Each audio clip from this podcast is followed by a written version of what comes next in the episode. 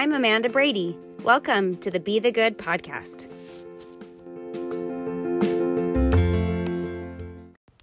Hey guys. So, I had a thought that I wanted to share because I'm coming off of the Mrs. American Nationals. Did awesome, placed in the top 15, had an amazing week, met the most amazing women.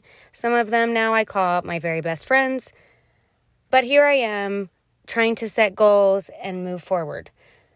So, here's something that I wanted to talk about today is not necessarily the setting goals, but when you're trying to do something big, like go for Mrs. American. I mean, when you're setting these huge goals for your life, what do you consider your non negotiables?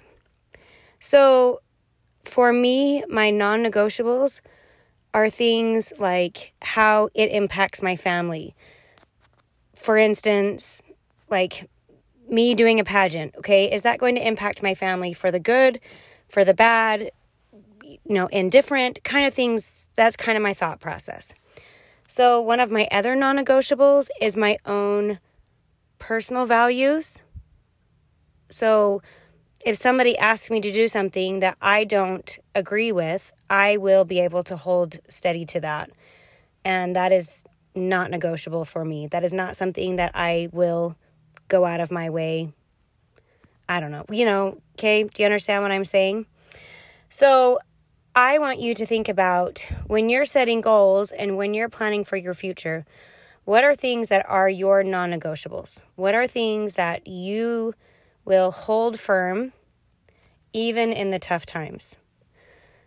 That's when it gets tough. You know, another way to put it is, you know, sell your soul. Like, what are you willing to sell in order to reach your goals? Because the idea is that we want to hit the top. We all want to get there together, but we want to show up as our truest, best, most authentic self. And the idea is that if you're willing to sell out those non negotiables, then are you really being your authentic self?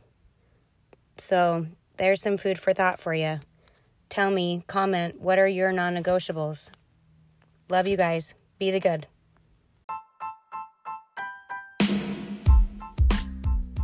Thank you for joining me on the Be the Good podcast. Make sure to comment, share, like, do all the things you know what you need to do. I love you guys.